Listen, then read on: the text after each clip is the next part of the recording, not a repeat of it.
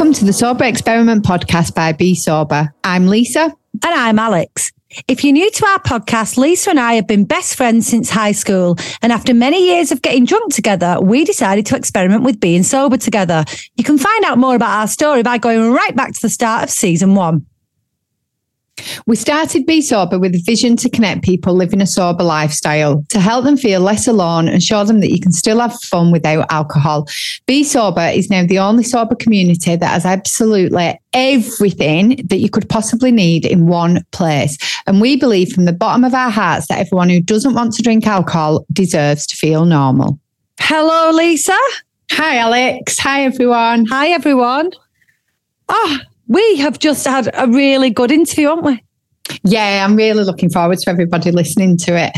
I am. Um, so it's a lady. Well, well um, we normally do this kind of. Well, Lisa normally does this and reads out a bit of a bio. I don't. Are you going to do that, or should we just say who she is? No, just do, let's just be normal. People. Let's just be normal, yeah. so she's called Alison Calder and she's actually um, a coach now and she does sobriety coaching. She lives really local to me and she was first, I first knew about her in our Bee Sober support group on Facebook. And she said, I didn't realize how long it's taken her to actually get sober, to be honest with you. And I met up with her a few months ago for a coffee and wanted to get her on because she's just like got a really positive and shiny outlook, hasn't she?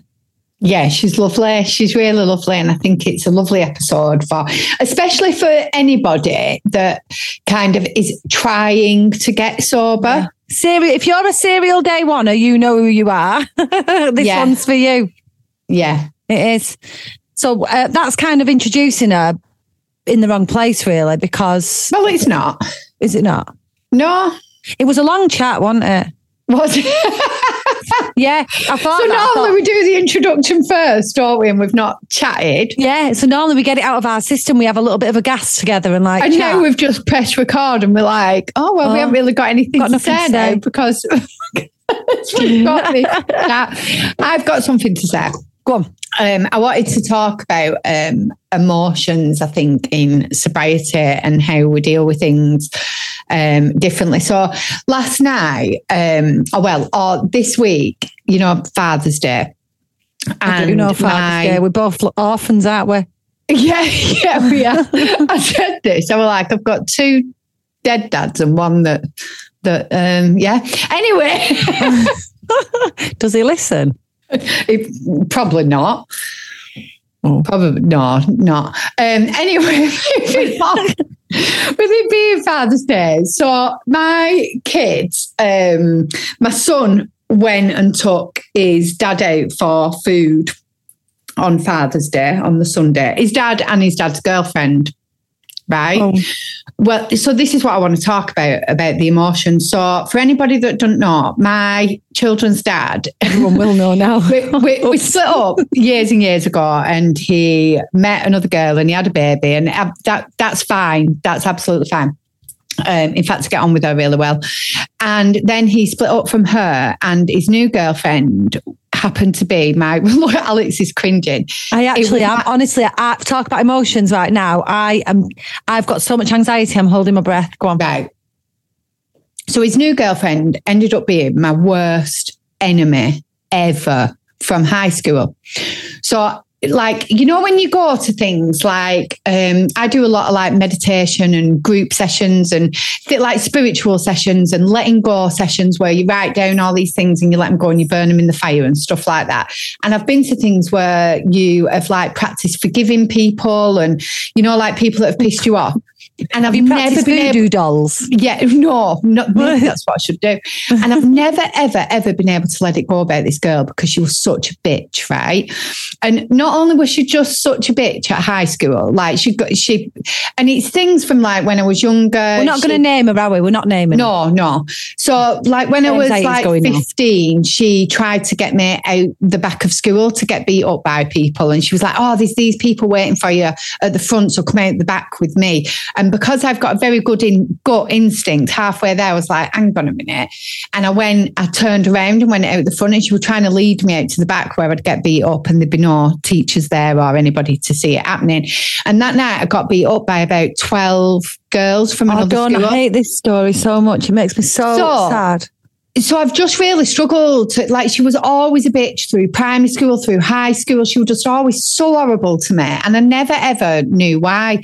Anyway, about seven years ago, I'd gone out and I was on a night out in a bar and I was talking and I ended up talking to a boyfriend at the time. I didn't know this, had no clue.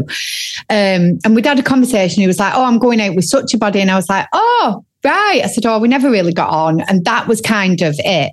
And the next day, I got a phone call off my ex husband saying, Oh my God, have you seen Facebook? And I was like, No, why? And he was like, Oh, Lise, you better check it out. And on this Facebook, this girl, Sorry, when you say your ex husband, you mean the person who's with her now? yeah. So he he rang me and said, um, I've not got to that bit. Nobody knew he was with her yet. So you did because you said his girlfriend. Yeah, you did. Oh yeah, I did. Yeah, I did. So on Facebook, she had re- she had literally wrote this really awful post about me, and she'd called me the c word. Right? I know. I, ca I know that, and it still shocks me that she wrote that down. She she writes it all the time. Apparently, that's like the word that she uses. Like, um, so she I called want to knock her out right now. And then on this post, what had happened is all my old high school bullies were commenting on it, going, "Oh yeah, she's right." This and like How really old were these me off. Idiots. 30 It was like seven years ago, so we was like what thirty six. and all mums and that. Oh yeah, mums. It's like it were awful. It, it really traumatized me. Right, it, I was It so upset about I it. remember. And nobody understood in my life at that time how upset I was. And I, I swear to God, I cried and cried. I remember sat on the bed crying my eyes out at this post because it, it just brought up so much awfulness. And I couldn't believe these adults were like saying these things. Like I was a mum and I had children and a job and, and it felt like it had all come back to get me. It was horrible. Um, so it was just really, really awful.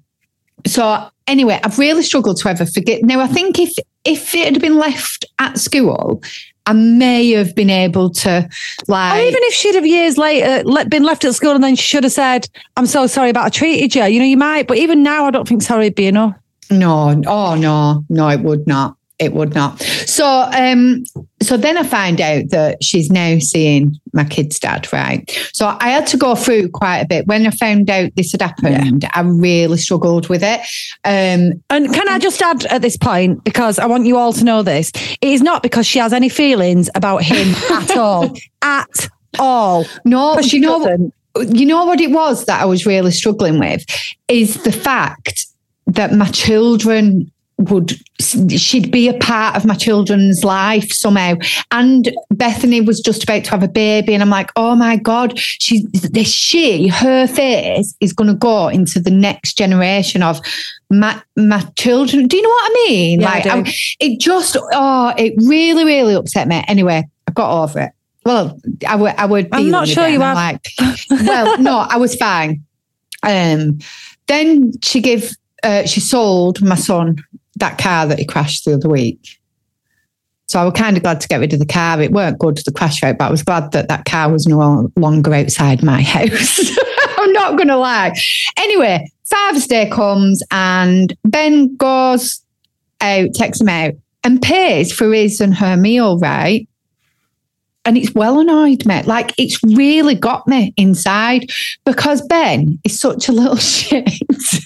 and he, wo- he's never even bought me a coffee. He rings me for everything. He's put me through hell and back. And I absolutely love him, but he's been a nightmare, right? And then he buys her a meal. And it's really, really upset me, right? But then it doesn't stop there, yeah? Oh. last night, the girl, the Olivia and Beth are really, really loyal. They Do really they are. know about this? Do they? Yeah, Are they on well, right? Right. The reason the girls know of her name before she came into their dad's life, because when I used to talk about things, you know, like when you're teaching your children about people and how to deal with things and kill people with kindness or blah, blah, blah, blah, or high school bullies, Yeah. I used to name her as mine. So they knew Right. the name. So when Olivia found out that he was like seeing this girl, she come home and she was like, Oh my God, you are not going to believe this Oh, woman. I no. was like, No, because they'd known of her name. Yeah. So it, it was just really crazy. Anyway, so last night, they've been avoiding it and avoiding it because he's been seeing her for a good few months now. And um, the his mum was over and a family member from Australia. So they all had to go out for a meal. So my granddaughter, my girls, everybody, they were going out for Father's Day originally. So they decided, I was like, you are not, I don't give a shit. I can't do anything, but you are not paying for our food. anyway, they had to go for a meal last night. So they went, and what was really weird is I was on my way to Forest School with for a Bee Sober event, which was amazing. Um, look on the website, anybody, because there's another one coming up. But um, as I got there, the the pub restaurant where they were going, my as I were driving to Forest School, I had to pull up outside it, like that's where you wait on the road. It with the gallows. Do you know what I mean? Oh, so Oh, yeah, yeah. literally can. And as I was there, I looked over and I saw Olivia and Ben walking in. Toward, I literally saw them going to sit down, and it was so weird. Like the feeling was just, I've had to really, really sit with my feelings about it. So what what do you feel like? I don't like it. It's like I can feel it in my tummy and my chest, right? So it's an actual physical feeling that I've Yeah. got. And I've had to be so careful because I don't want now, if he's going to be in the life, I cannot stop my children from Well, you well, wouldn't, they're would you? adult children. Do you know what I mean? But it's like, I don't know. I, do- I found it really, really difficult. It's I probably that. been one of the most difficult situations that I've had to deal with in my sober life. Honestly, I always when I get stuff like this, stuff like that. Not not that bad, I'll be honest. So I don't know if this will work, but when I get stuff that makes me feel very uncomfortable or weird or sad or anything, I stop trying. I've stopped asking myself why do I feel like that? I don't know. oh, I know why I feel like that. Yeah, though. so I, I don't bother going down that road. But and I stop asking myself uh, how I feel. Even I te- what I tend to do is like, how do I want to feel? Because then I can usually find a way to get me to feel the way I want to feel. It's really hard because I want to be all right about it and be like, do you know what I mean? But do I- you want to be all right about it, or do you just not want that Well, feeling I, I struggle with this because a part of me, like, I don't like being a bad person, right? And I don't wish bad on anybody. Except her. But no, and I, and I wouldn't, I wouldn't wish bad. And to be honest, it's a really good revenge that my ex is with my worst enemy and they have to live together. Like, oh my god, that must be awful. Do you know what I mean? like the two, like, oh, like Two people that you've removed from your Yeah, life. when you actually say, when you split up with someone and you go, I wouldn't wish him on my worst enemy. You've had You your said- wish, yeah. Yeah, I, yeah, I did it. I wished it, um, and it came true. But yeah, I want to be all right with it. But I struggle with like, like, I, oh, I can't even explain it. I don't think. With I struggle with being all right. I could be all right with it, but I feel like I shouldn't as well. Like it's not all right to do the the things that she did. So what would make you would would telling her that make you all No, I right? don't ever want to speak to her in my life. I swear to God, I don't.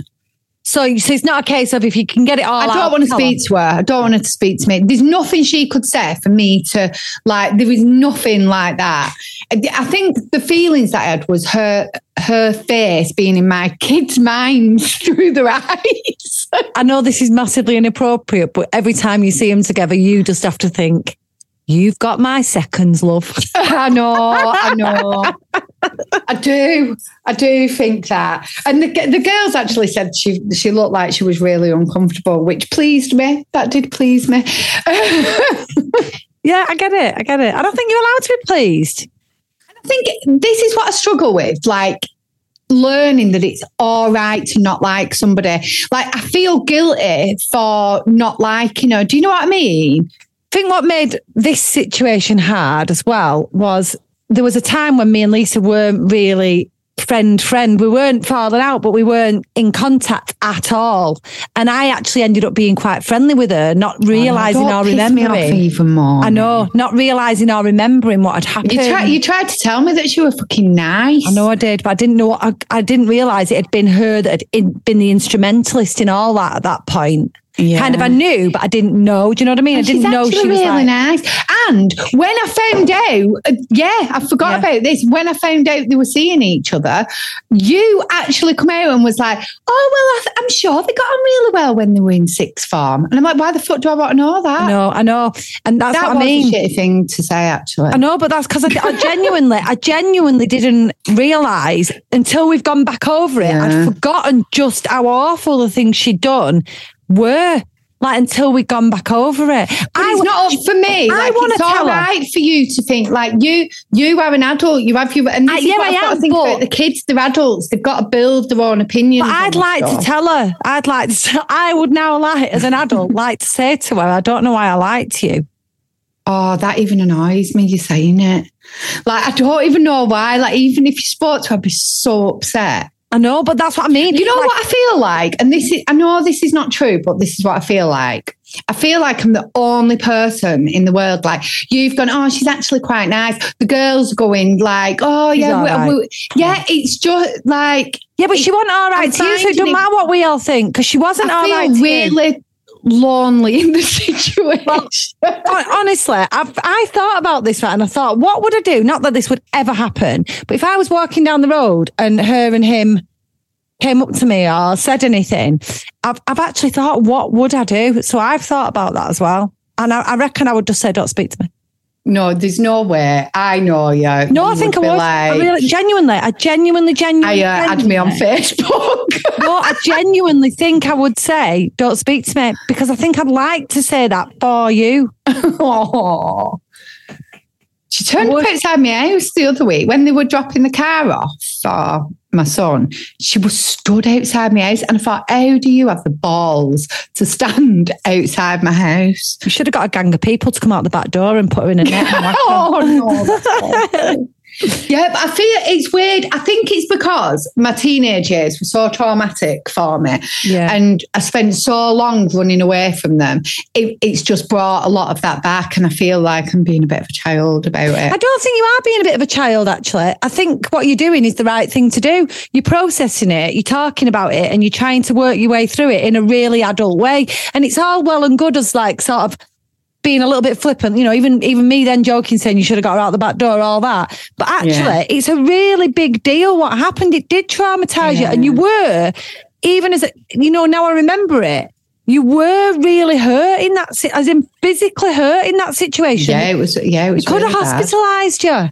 Yeah, it was pretty bad. It was awful. So, and, and she might have only been a child, but clearly, for her to then do what she did years later in her 30s. I think that's it. I think it's the years later bit. yeah. That that's what I think's really awful, and the fact that all them people came together again on that post. Yeah. And I think you know what? Not everybody loves everybody. You're not everybody's cup of tea, and that's absolutely fine. There's going to be some people that They like it, some again, people that don't. But when you see like a gang of people doing it, it. It's a really horrible feeling. It really, really is. you know I what you need right now? What? Some radical self care. which we're going to talk about actually. Yeah. That's so good. You know, one thing before we go on to it is I just think that like um, a part of me feels like I should just be able to let it go. Mm, I don't like the word should. Do you want to let it go or do you just, I I know part of you does, but do you want to let it go? Um, yeah, I think so. So that's what Yeah, you've got to practice then, isn't it? How Yeah, going I to think. I'm gonna that's the yeah. Yeah, and I think when I've kind of done stuff, um, you know, like healing stuff and things like that, I've always really struggled to let that go. So I need to practice more at it. Yeah, you need some work on it, whether that be on your own or with somebody to be able to let that go because you don't want it to take up space in your life. No, that's what I mean. I'm so annoyed about. I'm annoyed. I feel like I should have learned something. Like, why has this happened? That's what I feel like. Because something that because need to it's time learn to let it go. situation? Yeah, because it's time to let it go because you do not want that name, that face, that person, that event and set of events. Yeah, You don't need it. yeah, you're right. Right, let's talk some radical self care with our guest. Thanks, guys, for listening. Comments. Thanks for letting me get that off my chest. Hello. Awesome. Hi, you okay? Yeah, how are you? How are you? Yeah, good, thank you. oh, there's a bit, oh, there's a bit of feedback or echo or something. Who is there? Um, sometimes it does happen. I don't know why, but Hold then on. it goes. It's gone. It's gone. We're good. We're all good. Um, so how have you been? Yeah, good. Thanks. How are you? Yeah, yeah, good. You've not met Lisa yet, have you? So Lisa, Alison, Alison, Lisa. Hi. Hey, Lisa, but she's just popped up. Hold on, let me move across. Oh, there we go. Hello. You okay? Oh, hi there. yeah, she is here. She is on the podcast. Okay. so, right, I've I've kind of left Lisa in a little bit of mystery about you, Alison, actually, because I've only just sent her like all the proper information to have a look at because I wanted you to talk about your wine company. okay. When I say only just, she means like this second Yeah, yeah, to look like- at. So I've not actually looked at it. Yeah, like only just. Only just like as in as in within the last five minutes. Okay. And I went, Oh, we'll ask Alison about her wine company. And Lisa said, Oh yeah. That's fine. Can Yeah, we start there? So you, you're plodding along in your life. You're doing well. You might not have been plodding. You might have been racing and doing amazing. I don't know. But you had a wine company. Yep. So all your own wine company and stuff then? Yes, yeah. So I'd always worked in the wine industry um, since I since I was at uni. I had I, well, I was asked. I worked for Malmaison, and they asked me if I wanted to train as a sommelier, which I did, and then went from there. Always was in the wine industry. Then I had my son, who's now nine, um, and when I had him, I decided to set up my own wine business, and you know, even back then, I knew I shouldn't be setting up a wine company. I knew my relationship with alcohol. I'd always, I'd always known my relationship with alcohol wasn't healthy. Um, but it just seemed the easy option. And then you look back now and think, of course, it wasn't the easy option. The easy option would have been changing before you set up the wine company, changing careers. But yeah, I, I wasn't great at listening to my gut instinct, even when it was screaming out at me. So I set up the wine business, had it for about seven years, um, which made I mean, I, I think I'd have struggled to stop drinking anyway, just because of the kind of relationship I had with alcohol. Um, but I do think it made it harder because I was financially reliant upon that business, and I tried to stop while having the wine um, company, but it was just so difficult. I know it's difficult anyway, but I found it increasingly difficult because. You know, I'd be in all these groups and doing challenges and connecting with all these people um, in the sober community. And then, you know, 10 minutes later, I'd be reading about like a, a rose that I had to stand in front of a room of people and talk about that night and pour for them and they'd be tasting. And it was oh. like I'd do all the work to undo all of the alcohol brainwashing and then I'd re brainwash myself. It was just a constant cycle. I- That how must have been it, like- exhausting. I'll tell you what's happened to me. This might not have even happened to you, but when I was first stopped drinking, I was quite happy to still buy wine for people as presents. And Lisa, it was Lisa that actually said to me, You won't be doing that soon. And I was thinking, Oh, I'll be fine. But the more you learn about it, the more you don't actually want to give it to other people as well. So did that did that like get affect you at all? Yeah, I did. I did feel, I felt like I was being dishonest and Yeah. I was really, I was really just trying to find my own place with it and work out what I was going to do. And I just kept trying to convince myself that if I could just moderate, I could keep my business. And obviously, of course, from a professional point of view, I had to turn up to my events and, you know, being in, that role as a wine professional um, and talk about the wine. I'm not going to turn up to a wine event and start telling people that actually alcohol is quite destructive and we shouldn't be drinking it. yeah. I found it hard. I found I just I was just completely out of alignment with myself. And it was really hard to then come out as alcohol free because I felt like I'd been dishonest to my customers, but it wasn't an intentional thing. It was just doing my Yeah. job the way that I could while having a battle that wasn't suitable really to share because because the business was a lot of local events a lot of my customers became friends and friends and family and i had it for a good few years. So i really struggled with that. I really struggled with telling people that i'd stopped drinking in case they thought oh well you know she was fine selling us wine and taking money off us. And now she doesn't even like it. I really struggled with that but i was just trying to work out if i could carry on with the business and not drink and in the end i couldn't It makes me I smile get this, thinking- Alisa. Sorry, Alex. I get this in um, a way that I used to be a Slimming World consultant. Oh, and when I stopped drinking, I stopped Slimming World. I went vegan. Uh, I'm not anymore. Just a phase I went through. but afterwards, I remember thinking, like, I used to see, because it was in my local village, and a lot of my members became really good friends. So I was walking around, and then I didn't have anything. I'd done it for a good few years, and I believed in it. Hand on my heart, I loved doing Slimming World, and I believed in everything I was saying. But then afterwards, I started like learning different things about it. And I felt like a bit of a hypocrite near the end.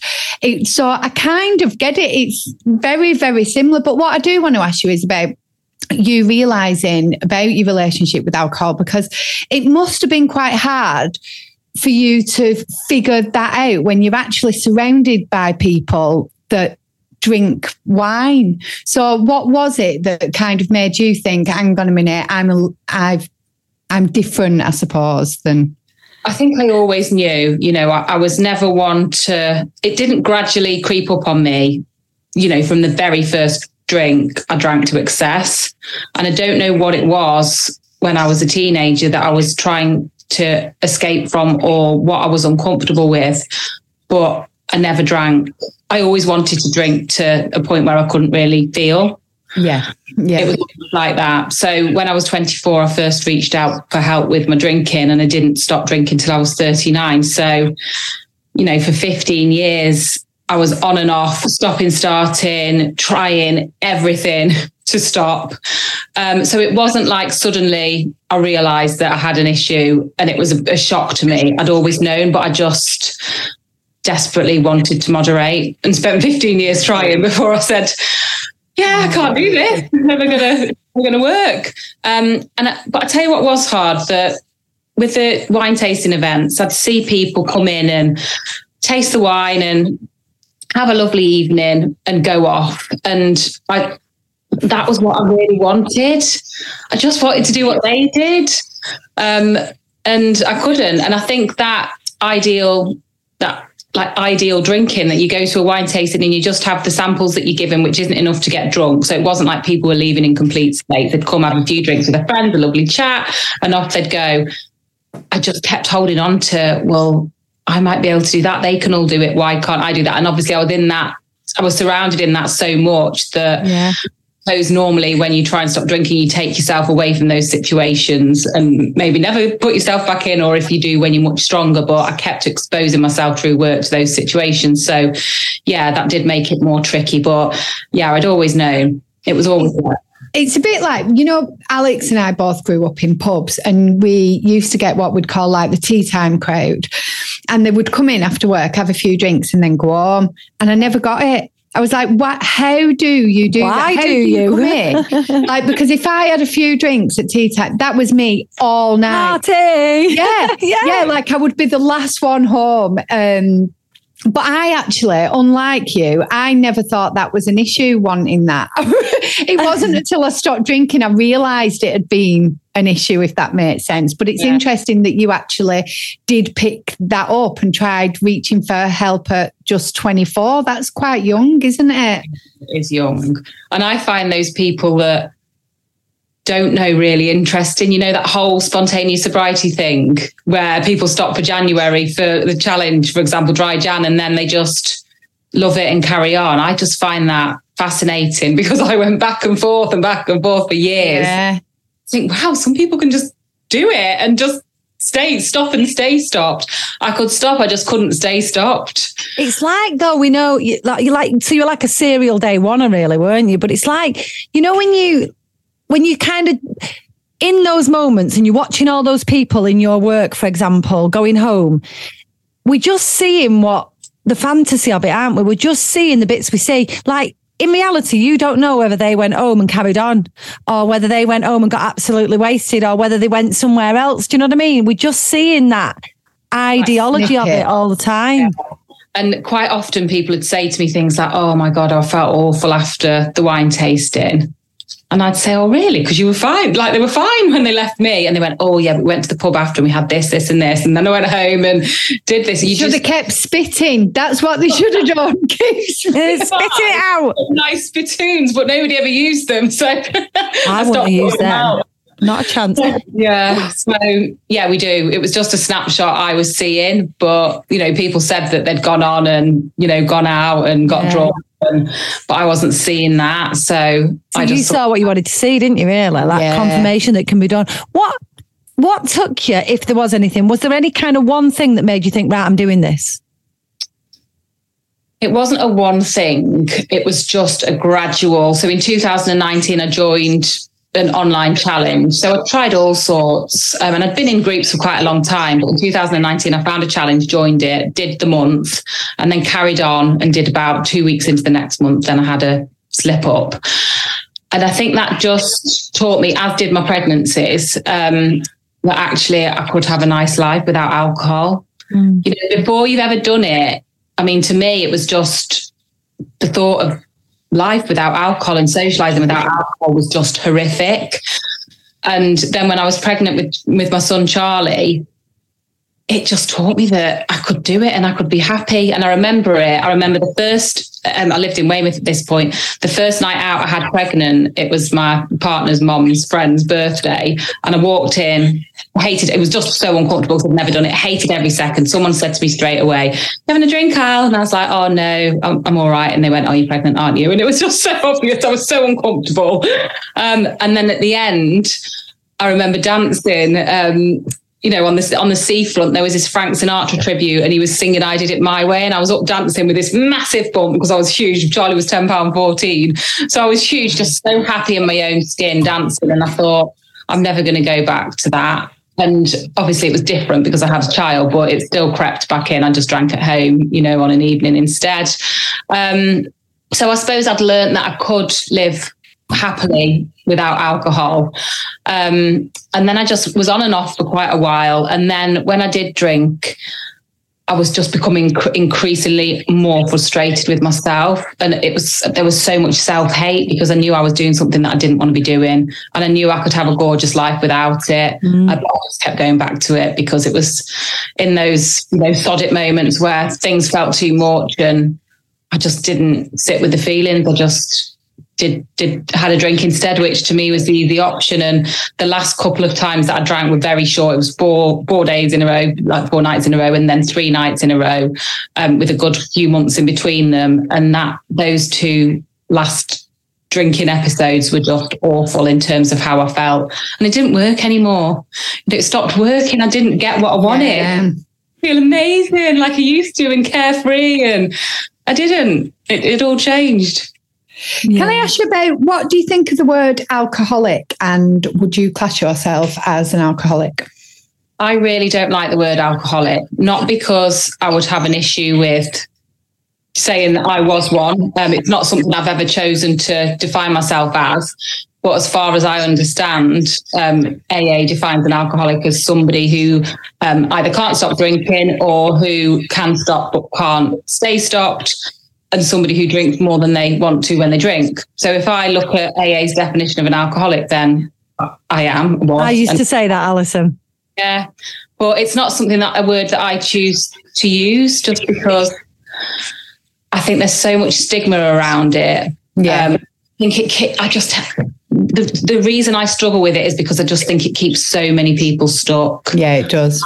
I think that's such a shame that people won't reach out for help because they're so concerned about the stigma of this one word. So, you know, I don't really care what people think I am or I'm not, or how I word it. You know, I know what my relationship with alcohol was like, but I just don't like it as a word because of the stigma and because of people stay stuck because of it.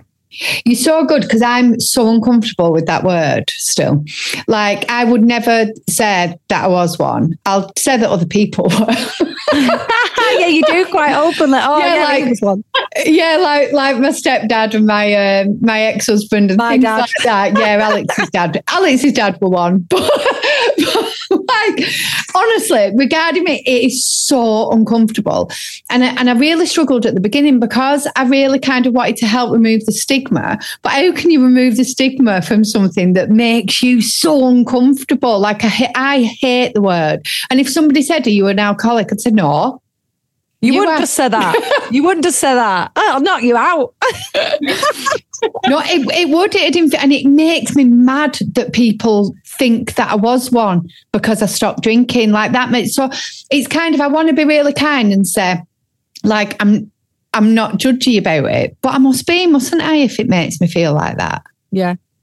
Mm. Well, I don't mean to be. So anybody who's listening that does class themselves as that, I don't mean to be judgy, but you're one and I'm not. no, I don't. No, I don't. I don't think you're judgy of the people. I think that's wrong. I think you're. I think it's same as Alison, but saying in a different way. You don't like the stigma that that word brings. Yeah, yeah. Not that you think that people shouldn't be alcoholics or shouldn't say they're alcoholics. It's just that you don't like being associated with a word that brings stigma it's really weird because when when I asked you and um, when we said it, like I could feel it in my chest. The what, word, do you know what I mean? It's yeah, it was really weird, like a brandy, like the whole grey area drinker phrase. Because I think people's perceptions are changing, aren't they? People yeah. and, and like because we haven't got to this bit, but I work with people now who are trying to change their relationship with alcohol. So clients will say to me quite often, say on a discovery call, someone will come on and say something like, you know, pretty much straight away, well, I don't drink in the morning and I don't drink or I don't drink every day and such and such over the road drinks more than I do. It's always what yeah, they yeah. do.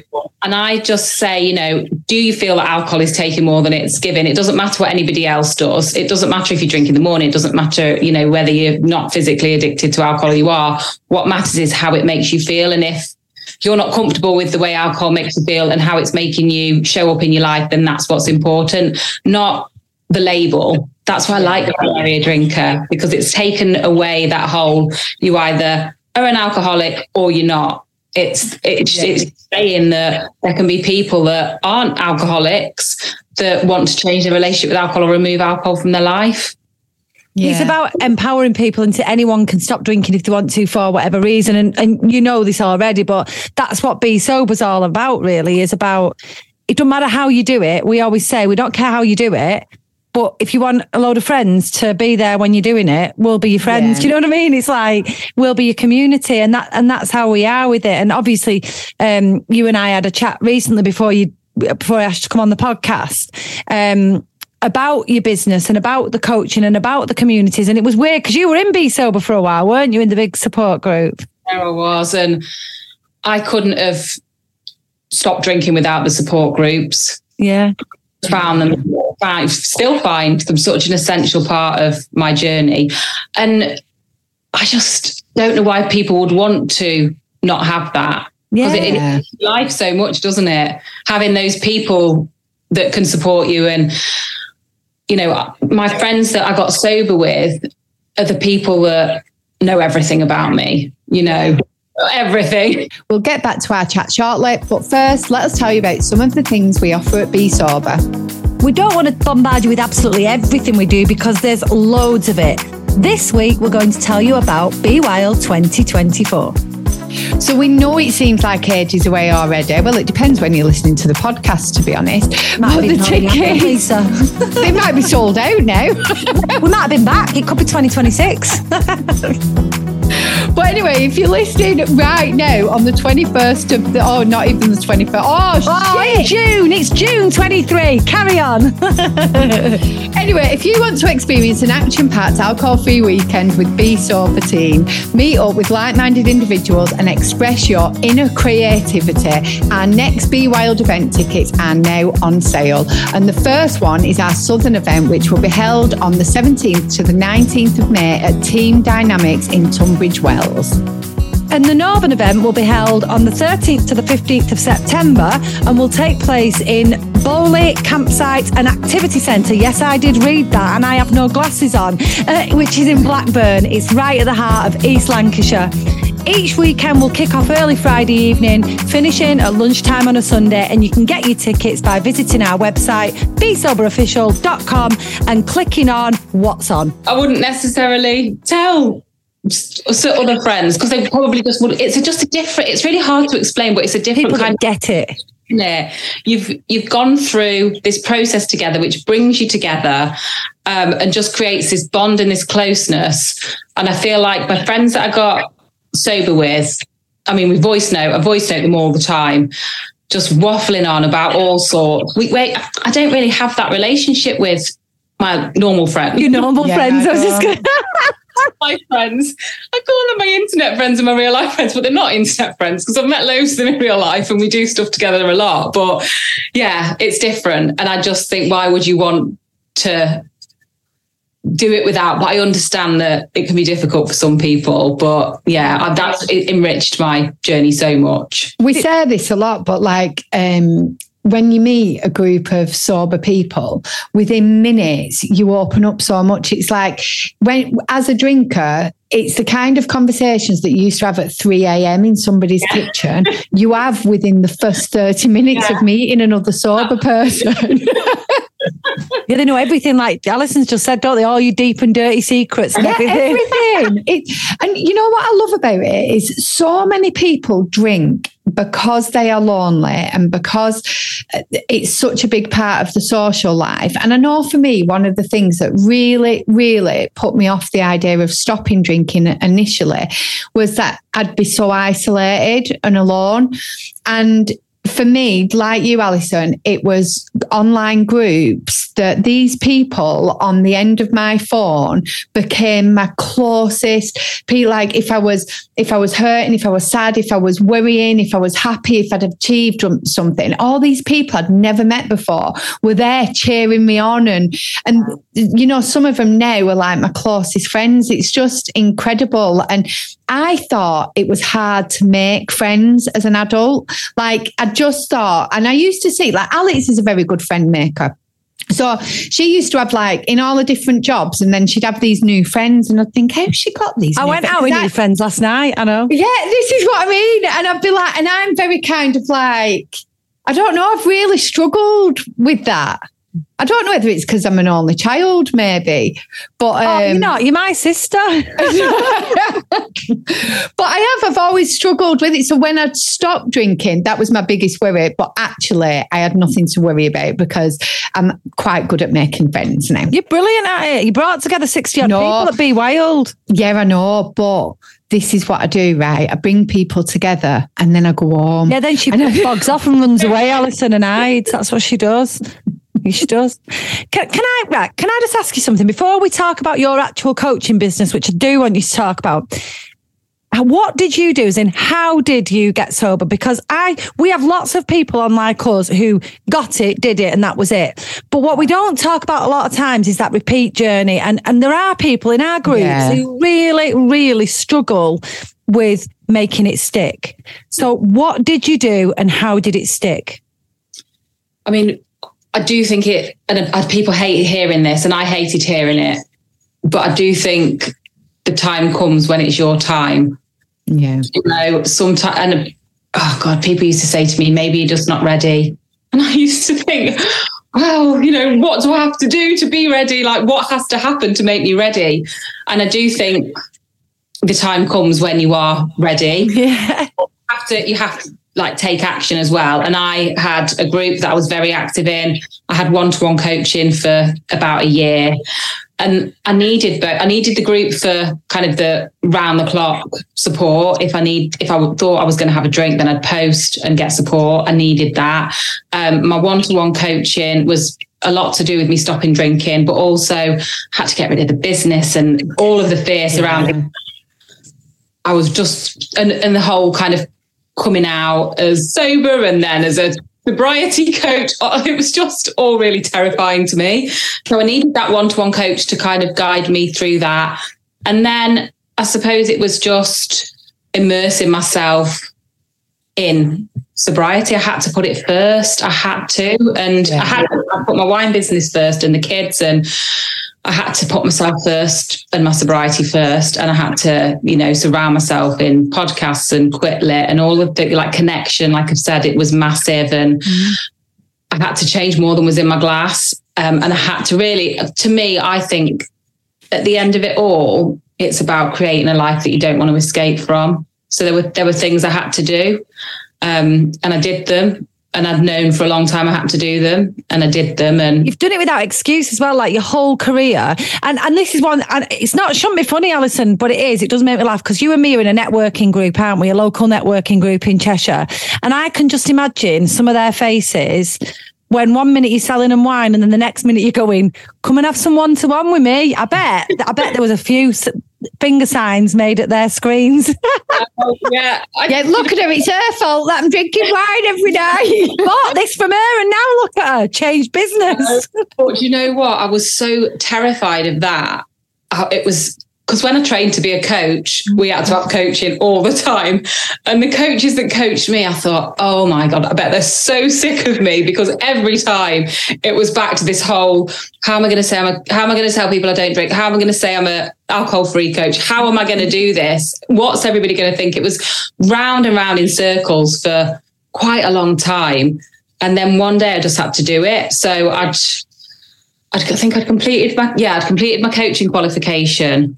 Um, so I just did it all in one big post. And my friends obviously knew that I'd stopped drinking, but nobody else did.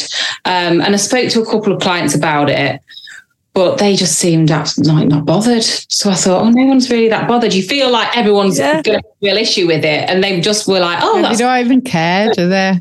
I thought, well, maybe it's not necessarily to go, necessary to go and tell my clients. So I just did a Facebook post and said, you know, this is one of the, I've struggled with alcohol for a long time. Um, I've stopped drinking. That was one of the main reasons I got rid of the business. I've retrained to help other people to stop drinking if, if they wish. Something along those lines, but in more detail. And then I just posted it and went and bought a massive, like, I think I bought a king size dairy milk and a king size Malexine, starting at them before I looked at any responses. and I looked and it had been so supportive. And do you know, everyone's been really supportive to my face and I'm past the point of really caring if anyone did have anything to say behind my back. Whereas at one point that was, I mean, I look back, I've got journals going back to 2016 and I read something in one of them the other day and I posted it on my um, accountability group actually. And it was just all about what other people would think. And I was just in a, a complete hole. Mm. And I was so fearful of what other people would think and if my friendships would change and if I'd had the friends and that I, that I thought I was going to lose. And things have changed since 2016 anyway. So all the things that I was worried about weren't even relevant by the time I stopped. So it all just works out, it doesn't it? it? It's crazy to think that we worry so much about people that don't even care no. about what they think because those people that do care and those that are, I know it's uh, people say this all the time, but those that stick around, they are your real friends, and it is a really good way of kind of weeding people out. But uh, in the early days, it seems like such a big deal.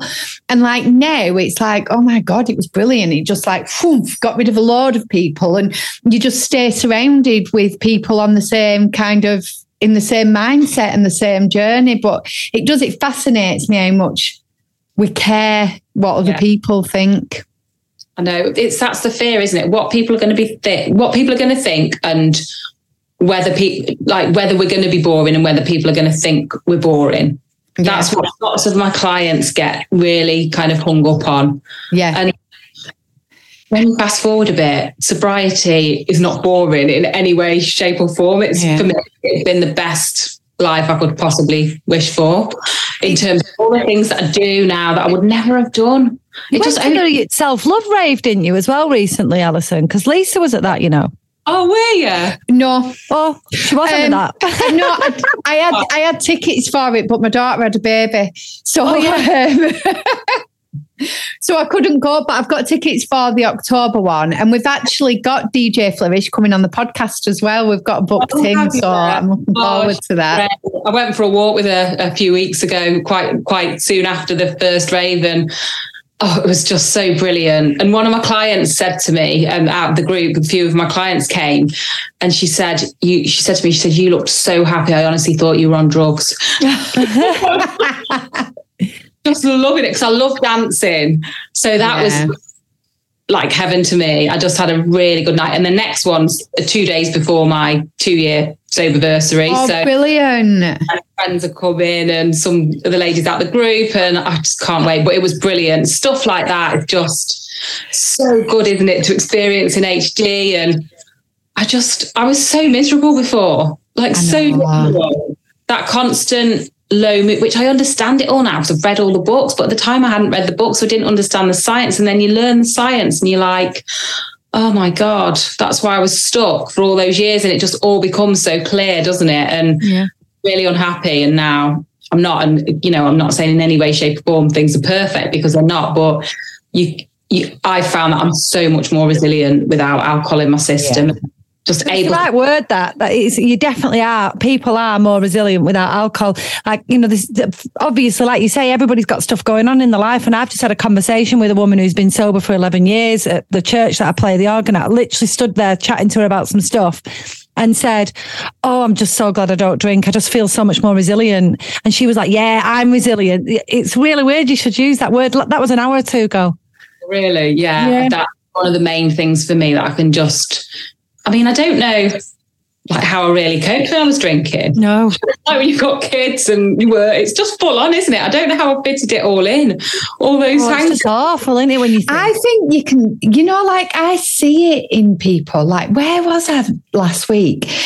And there was a, oh no, it was at the gym. So I was at the gym and this woman come in and she was like anxious and tense and a phone were going and I could just like, I really picked up on her energy. Anyway, like through the session, she were really struggling and it turned out she'd had a couple of gin and tonics the night before, right? But I thought I could have told her that. I, I could just tell that like and she was saying how busy her life was and the kids and then the gym instructor commented on oh yeah you've got a lot of kids at home so you probably need a gin and tonic. And i swear i was biting my arm to not say anything because i was like it just weren't the right time and place and normally i would have done but it's i don't yeah, she know well would have done said that's your problem she'd have just blurted it out I know I did it in B and M the other day. You know, I went in B and M. It actually were about drink, but the two checkout women, they've got these things where you can win a holiday, you know, on the side. And one of them goes, "Oh, I'd never win that," and the other goes, "Oh no, I'm the same. I never win anything." I said, "Well, you won't with that attitude. I wouldn't." I was like, how do you expect to win anything with that attitude? Anyway, I walked out. She went, Do you want one of these? I said, Yeah, and I'll probably win. Thank you very much. Do you know, um, Alison, Lisa always knows when she's going to win something. Like, and she does win things because she just, because I'm going I'm going to win that. She won a car when she was younger, and she yeah. knew, she knew the moment she got yeah, bought a raffle ticket, she was going to win it. Yeah, I what did. Universe. I did. And it, it's that like just feeling. The minute I got that ticket for the car, I won it in a pub actually, funnily enough. oh, a surprise, surprise. I was 17 and I'd bought a Bacardi and Coke, and every drink you got, you got a free ticket. And there was a bit of uproar about the fact that I wasn't old enough to drink. so I'd had to say I bought it from from having a glass of coke. But um, yeah, I knew I was going to win it. And then a few about a year later, I was in another pub and there was a raffle to win a holiday in Antigua. Um, and I, I, knew the minute I was so scared, it was a five a ticket, right, which was so expensive. So me and my two mates put two to get this ticket. I don't even know we put the extra in, but um, from the minute I got that ticket, I was like, we're going to win that holiday, and we did. Oh my god! I know. So I'm waiting for my third it? one now. How was the holiday? It was amazing. I don't remember she were pissed, Alison. No, you know what? I actually wasn't because I'd not long had my first daughter, and I remember I've I never really enjoyed drinking on holidays. No. I don't. I'd have like one night. Um, it's not nice being hungover in the heat, though, is it? No, no. But no, I was never a big drinker on holidays. Anyway, my mates were. Yeah. Yeah. I just really struggled, you know, if there was the morning cava or whatever it was. Yeah. mental chatter that came with that. Should I, shouldn't I? I? I knew everyone in the room that was having the morning cava. I could spot them around the port. Like I was obsessed with it. Yeah. We'd yeah. be like beer o'clock, me and my husband at the all inclusive, and we used to be like looking and say, "Is it past ten a.m.? Because if it is, come on, game on." My ex was like that, and it, the last holiday I went on with him, and I hated it. Um, and he was literally waiting for them to open the pump at ten o'clock. On it had like a rooftop bar and sunbathing area, and I'd just think, "Oh, that's it." As soon as he went over, I think that's today ruined. I hated it. And when I went on holiday um, actually last year, and I could spot people having the morning cava. and I was like, look at them, check them out in a couple of hours. it's funny, isn't it? I, I like people watching though with drunk people now. Not in kind of not in a judgy way, like, oh, look at them, what they're doing, but in just like a oh, I like to watch it because I think, ah, look at me. I like to watch it. I like to spot like my like you and me now. Yeah. I can spot the old version of me and you in people. Yeah. I think, oh, Alex would have been doing that. Oh, they'd have been doing that. Yeah. yeah. Yeah. And you see the arguments unfolding, don't you? You know, if somebody's going to have a kick off, you see it coming and you think, oh, there we go. Yeah. Well, I went to Ibiza and I was about, this was with the, uh, my partner and the kids. I was about 10 days into a sober streak and I was determined to go and do it because this was on my last. I drank once after that for three nights in October and then I stopped completely. So I was determined to go to Ibiza and do this. Um, yeah, it was two weeks all inclusive.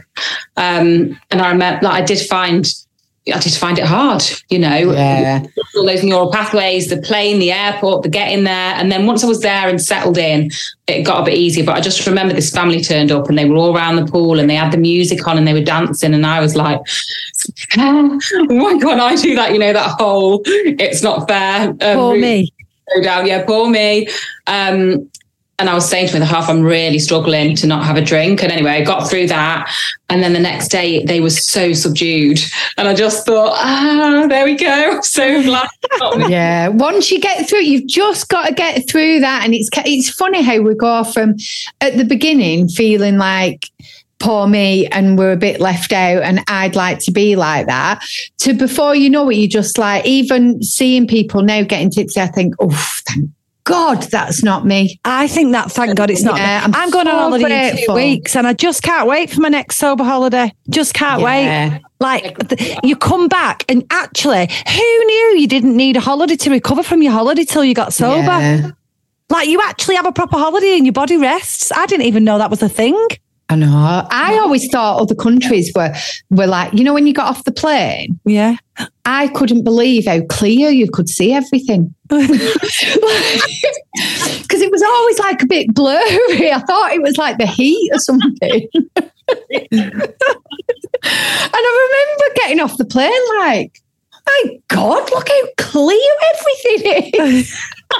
and people queued up for coffee in the airport. Like, I couldn't believe that. I was like, what? People actually queue at Costa or Starbucks or whatever it is. you start to notice what other people do or don't do around alcohol when you're sober that you would have never thought of the people that don't drink at the airport and the people that don't drink on the plane. It's just. There's less people that drink, you know. I think there's like, since I've stopped drinking and I've been on quite a few holidays, there is, I think there's less people that drink that don't drink. No, what am I mm. trying to say? There's less people that drink on the aeroplanes than there is that don't. Yeah, than what you thought. Yeah. One yeah. of our members was saying this morning that she'd gone on holiday. She's just got back from holiday and she was really surprised at how many people don't drink. She, yeah. she just assumed before that people did. Everybody did, but she said, yeah, actually, I must. Have, words were, I must have looked like a right twat when I was drunk yeah. all the time. yeah. But do you change where you go? Because I seem to go. I go to like nicer hotels now and stuff. this, this, is funny, Matt, because we we've um, booked an all inclusive resort because obviously of having uh, our seven year old, but in, because we're not going to go all inclusive because the, it'll be cheaper to not do and buy food because you don't need booze and it doesn't cost much. We've spent the money on having a hot tub on the in a penthouse suite. Yeah. Oh, so wow. actually, yeah, do you know what I mean? You do you do upgrade your life a bit, don't you? Yeah, definitely. so nice. And I love it when it's really tangible. You know, your rewards and you think that's the money that would have gone on the booze. So yeah. instead we'll get a penthouse and a hot tub. I love that. You know, the yeah. rewards. It's so exciting, isn't it? Yeah. Yeah. Yeah, little sober treats. Oh, gorgeous. Well, that was a rather, uh, we went off at a tangent there, didn't we? right, Alison, I want you to have the opportunity to tell us about your business. So let's just fast forward your story again now. Let's bring you back in. So you've you've managed to get sober, you've used all the tools, you've got this community, you've had your coaching, you've got rid of your business, you're moving to coaching. Tell us about that now. Tell us about your coaching business, what you do, eh, whatever you want to tell us about it to share. So um, did my coaching qualification. Well, I did a um, ICF accredited diploma in positive psychology coaching and then alcohol free coaching as an addition. Um, so I do one to one coaching. Um, with people who want to change their relationship with alcohol and it's client led and i always say to people well, I always say to my one-to-one clients I can't tell them what their goals are because it's client led. And some people don't actually know what their goals are and come and aren't sure whether they want to remove it or whether they want to try and moderate. But I do always say up front, I couldn't moderate. So I can't teach you how to moderate. But if you want me to coach you um, to look at other areas, if you like, in which you may be drinking on and like coping strategies for those things and bringing in positive psychology interventions so that drink doesn't seem such a positive option, then we can do that. But most people that I work with want to remove it completely or take a break. And then quite often after their break, they decide to carry on, which just makes me so happy. Oh, I love that. Oh, that's amazing, isn't it? Oh, just makes me really emotional just thinking about it. And then, so that's my one to one. So I work with people um, who want to address their relationship with alcohol, but then I also work with people who feel trapped, just feeling a bit of a hole, want to get out that hole and don't know how because I can obviously really relate to that and have lived experience in that. Um, so it's kind of a re like rediscovering who they are and what they want. And there's loads of positive psychology stuff that we can do um, there. So that's the one-to-one coaching. Then I have um, a group. So it's an accountability, a small accountability group um, where we do workshops and catch up Zooms and book clubs and just a really lovely community where people can connect and yeah. it's nice, isn't it? Seeing people make real life connections and just support each other because it helps. I remember when I was in the groups and I wasn't doing great, it just helped having those people that are a bit further along yeah. just to spur me on. And then if you'd seen someone that had struggled for a while and then got it, it just gave you some hope, didn't it? And it's surrounding yeah. yourself. And I always say, even if your head's not in it, it's still good to be in those communities, even if it's just on Instagram, you know, following some pages on Instagram, to still stay in contact with people that aren't drinking because we all kind of say the same things, I think, but in different ways. And yeah. sometimes somebody can just say it slightly differently and yeah. it could with you differently and it can be a turning point. So yes, I've got the accountability group and we have meet meetups in real life, which is just lovely. Um, and then um, what's the other thing? I've totally gone blank. Do corporate stuff, but there's something else. Accountability. Oh, the challenges. Yeah, my next challenge isn't actually till October, but I do challenges. I've got one at the minute. Um, so that's just a really intense month. Um, small groups. I keep the groups small so people get loads of one-on-one support. But I go live to the group daily and talk about all sorts. You know, science. You know, self-care, radical self-care. Um, loads of stuff. So daily lives, um, two Zooms a week, plus a plus a workshop a week, um, just to really give people that kickstart. And that the intention of that is having a complete break for 31 days. And then we kind of see where everyone's at at the end. And what's the difference between self care and radical self care? I, I saw Lisa's eyebrows go up when you said radical. Oh. I knew she was going to ask about that. I'm, I'm wondering if I'm a radical self carer. I heard, I can't remember his name, but someone put, and he's he's unfortunately not with us anymore. But there was this guy who did a podcast on it anyway, um, and this is when I was really early on trying to get sober, and he was saying like self care is the daily stuff of like maybe getting your steps in or going to the gym and having a bath to relax or taking an hour to read your book. And then radical self care is bringing those things in, which I never did when I was drinking, that really kind of bring you that joy. So, you know, taking that time to connect with you are people. radical self care. Like mm. paddleboarding, going to like a weekend like you guys have just hosted, sort of stuff like that that isn't a day to day, you can't do it on a day to day basis, but that makes you feel so good. And I think that's part of it as well that you build this life that feels so good that you never want to leave it behind. Yeah. You know what? I honestly, I feel like that now. And I, I love that you've yeah, said that because I used to always say, and for years and years, I'd be like, I am never coming back. I'm never coming back to this planet. That's what I'm talking about for those that might not know. I've like, it means after she dies, after she dies, she's never my, coming back. Yeah, this is my last life. I've had enough and I will not do this again. And honestly, for the first time in my 43 years of life, I'm like, I think I'd come back. I actually really enjoy it. I love where I'm at, and it's probably genuinely, even though, like you said before, it's not perfect, there's stuff going on all of the time, but I am probably at the happiest that I've ever, ever been. And I know that is down to not drinking. Do you know That's where I it all began. I think I am, Lisa. And yeah, how oh, good's God. that you, Alison? Are you happy? Oh well, now she's going to feel shit if the answer's no. I am, and it's. Just, I think it's a little thing. So this morning, I've taken my daughter to the park, and we've been to the library for a couple of hours. And my other half's just come home to sit with her. She's only four while I do this, and then he's going back to work. And I just said, "Oh, we've just had the best morning." And I think like we've just done something incredible. We've been to the library and been to the park, and I just find, and I know it sounds cheesy, but this is genuinely how I feel.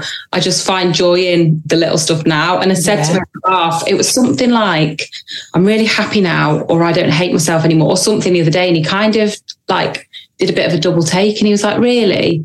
And he went, "I can't like." I'm. He said, "I'm so happy that you've just said that," and it's it's amazing, isn't it? How it's slow, like it just slowly shifts. And of course, it's like life, it's ebbs and flows, it's up and down. And, you know, it's not always that I'm on top of the world, but I just think not having that self loathing of being stuck in that cycle and just yeah. having, you believe in yourself more, don't you? You yeah. trust more that your decisions are purely your decisions and then they're not influenced by alcohol or they're not influenced by being groggy or low in mood from the night before. Um, and I think that just brings people a lot of strength. Right, it's finding, so. like you said, the genuine joy in the ordinary things, in the little things. It's like, and I can't believe that that's a real thing. And I wouldn't have believed it unless I have actually experienced it myself. So it's really hard to try and explain that to somebody that is perhaps really in the early days. It like, comes though, doesn't it? It comes. It, it does. does it, it, really does. If you just keep going and keep working at it and keep putting one foot in front of the other, it does come. Yeah. You've just got to be patient Wait, sometimes. Go on, Alex. Sorry. No, you first. I was just going to say, I think that's where the, you know, the we are the luckiest hashtag yeah. really rings true to me in that say I can get up on a Saturday morning and go for a run and take the kids to soft play and just feel like I'm living my absolute best life. Yeah. Whereas other people have always got up in the morning, gone for a run and taken the kids to soft play and it's normal for them. They might hate it, they might love it, but it's normal. Whereas for me, I would have done though. Well, I might probably no, I wouldn't have gone for the run, but I would have got up and took the kids to soft play, for example. But I would have been groggy, and I wouldn't have wanted to be there. And I'd yeah, that's the difference. And it's that I find so much joy in things that I would have done anyway, but I would have felt differently about. Yeah. And this is what the client's about. So I'm like, oh yeah, but you can go paddleboarding and you'll just feel amazing, for example. And they'll say, Oh, I've been paddleboarding before. And I'll be like, Yeah, but it's different. It's different. it is different though.